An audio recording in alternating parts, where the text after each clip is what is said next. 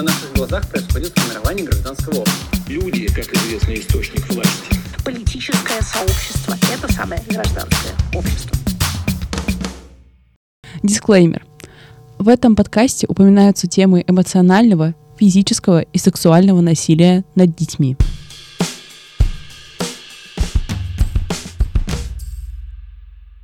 Привет! На связи новый выпуск подкаста «Политбург». Меня зовут Женя. Меня зовут Арина.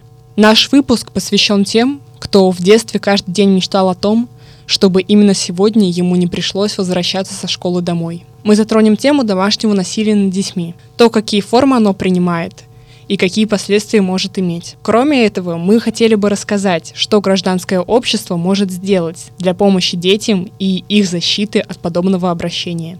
Тему домашнего насилия мы освещали более подробно в одном из прошлых эпизодов подкаста. Говоря кратко, домашнее насилие — это преднамеренное применение различных форм физического, сексуального, психологического и экономического насилия одним членом семьи в отношении другого, результатом которого становятся телесные повреждения, эмоциональная травма, отклонения в развитии или различного рода ущерб. Как понятно из определения, дети тоже могут становиться жертвами домашнего насилия. Этому способствует и нормализация жестокого обращения с несовершеннолетними в качестве наказания в постсоветских странах. Для многих родителей шлепнуть ребенка за неприемлемое поведение или плохие оценки является обыденной практикой. Арина, а не могла бы ты, пожалуйста, рассказать, какие формы может принимать домашнее насилие, которому подвергаются дети? Конечно. А, мне кажется, можно начать с эмоционального насилия.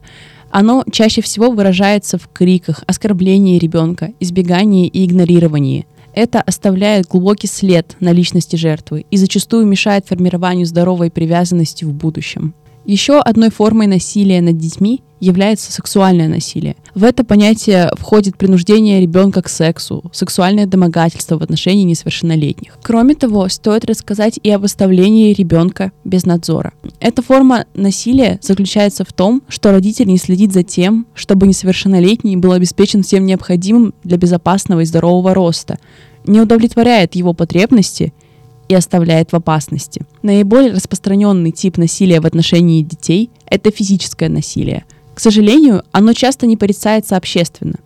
Для многих родителей ударить детей по губам за нецензурное слово или ремнем за плохую оценку – это не больше, чем жест воспитательного воздействия, который, по их мнению, пойдет ребенку только на пользу. Порой грань между воспитательными воздействиями и насилием настолько тонкая, что ее можно достаточно легко перейти.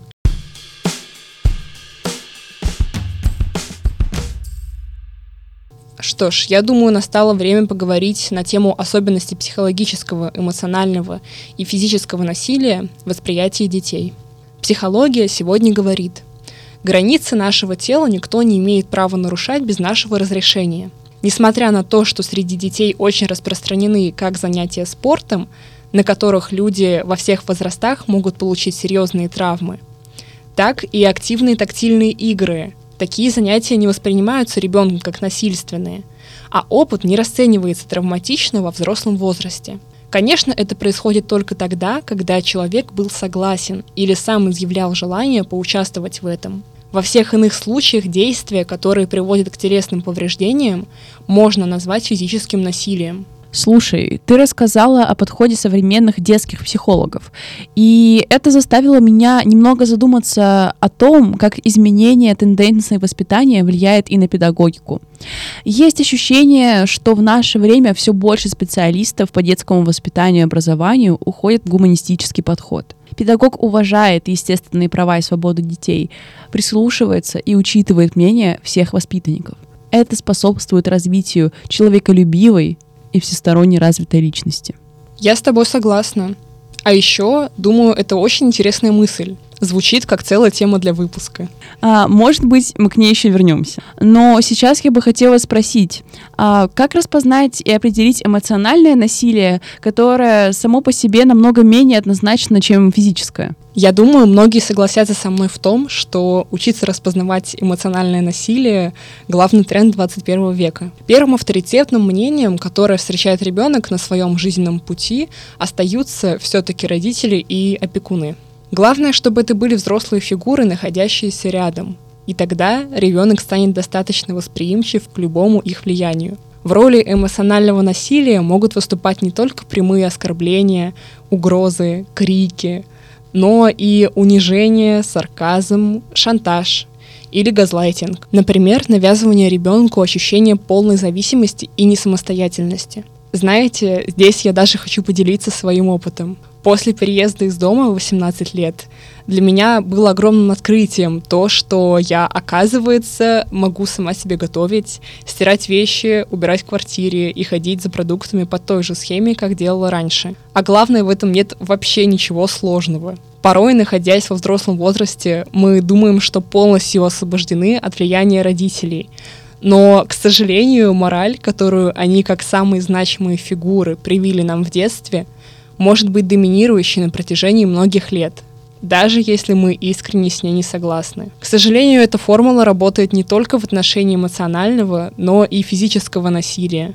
Более того, множество специалистов в области психотерапии придерживаются мнения, что физическое насилие имеет очень эмоциональный характер.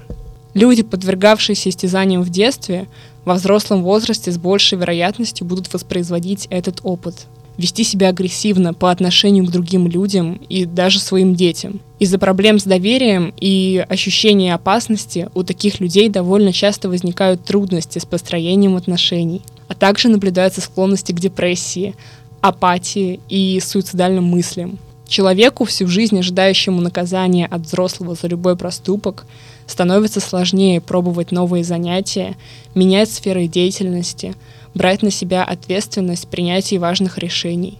Но самое страшное — давно привычное, навязанное ощущение, что если в жизни происходит что-нибудь плохое, то ты это заслужил.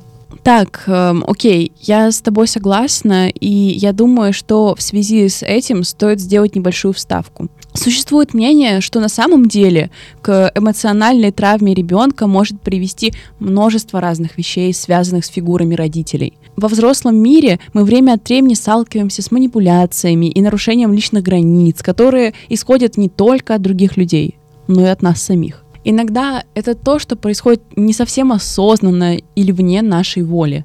В стрессовый момент человек, как правило, обращается именно к той морали и установкам, которые были выучены в детстве. Более того, дети также могут совершать эмоциональное и физическое насилие над своими родителями. В моменте как раз и может возникнуть так называемая защитная реакция. Сколько бы родители ни старались держать свои эмоции под контролем, в конечном счете это может сыграть с ними злую шутку. Например, вылиться в приступ гнева. Так что очень важно после конфликта с ребенком не пытаться сразу же о нем забыть, а попытаться проанализировать все сделанное и сказанное с позиции взрослого. Это очень крутое уточнение. Нельзя отрицать, что дети также могут применять насилие в сторону своих родителей. Однако детско-родительские отношения неравные.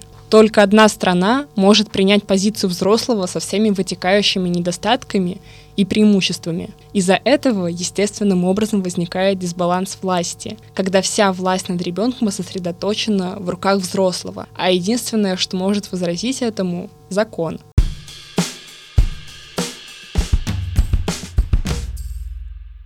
Возвращаясь к теме физического насилия, хочется сказать, что жестокое обращение с детьми нередко является скрытым явлением. Лишь небольшая доля детей, пострадавших от жестокого обращения, получают поддержку со стороны медицинских специалистов.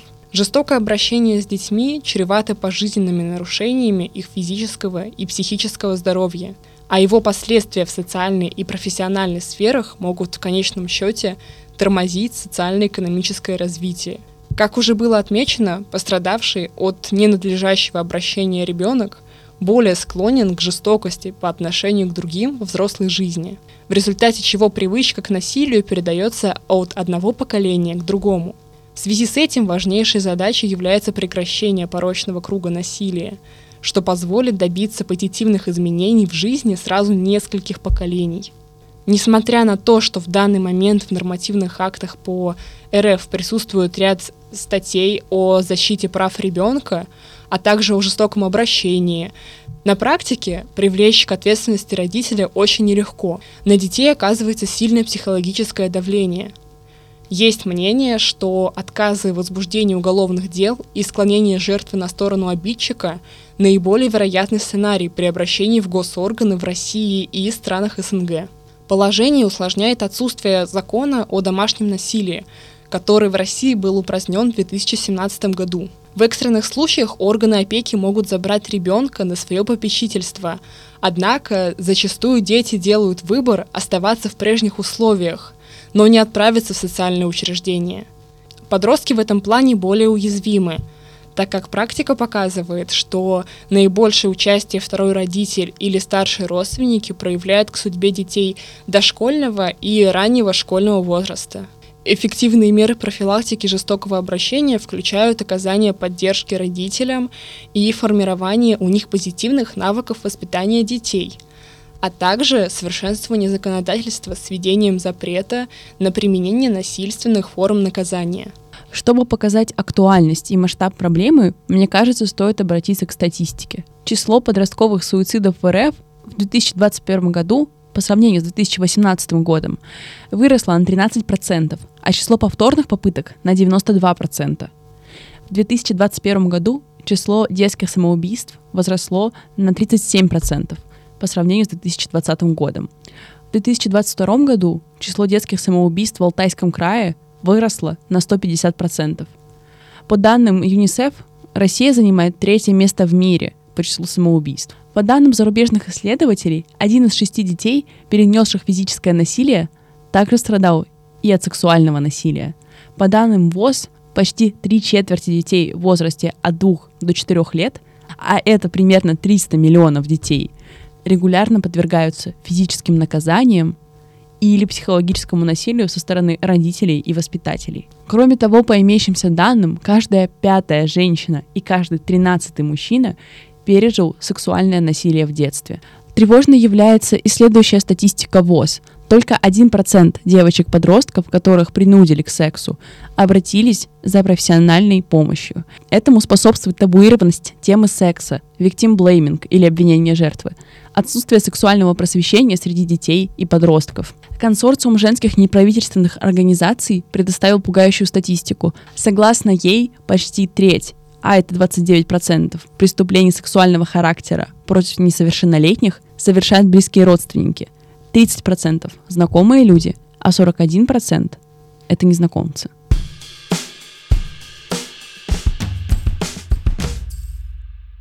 Как гражданское общество может бороться с домашним насилием над детьми? В данный момент существует множество, в том числе негосударственных фондов и организаций для помощи жертвам домашнего насилия. Каждый человек может стать участником этих организаций, чтобы не только помогать людям почувствовать себя в безопасности, но и защищать человеческие права. Также благодаря гражданскому обществу организуется достаточно много просветительских и творческих проектов, помогающих освещать тему домашнего насилия, давать огласку проблеме, а также доносить до пострадавших самую важную мысль. Есть люди, которые хотят им помочь. Хочется сказать, что если вдруг вы стали свидетелем насилия над ребенком, одним из действенных методов может являться ваше внимание. Обозначьте, что вы это видите. Многие родители пользуются тем, что в обществе установлена некая приемлемая норма насилия, и убеждены, что во взрослом мире их действия будут легитимны. В описании мы прикрепили некоторое количество ссылок на фонды и неправительственные объединения, которые могут быть полезны, если вы или ваши близкие люди подвергались или подвергаетесь домашнему насилию. Пожалуйста, помните, вы не одиноки, и есть люди, которые хотят вам помочь, и которые могут это сделать. Сегодня с вами был подкаст Политбург. Это Женя, это Арина. Спасибо вам. На наших глазах происходит формирование гражданского общества. Люди, как известный источник власти. Политическое сообщество – это самое гражданское.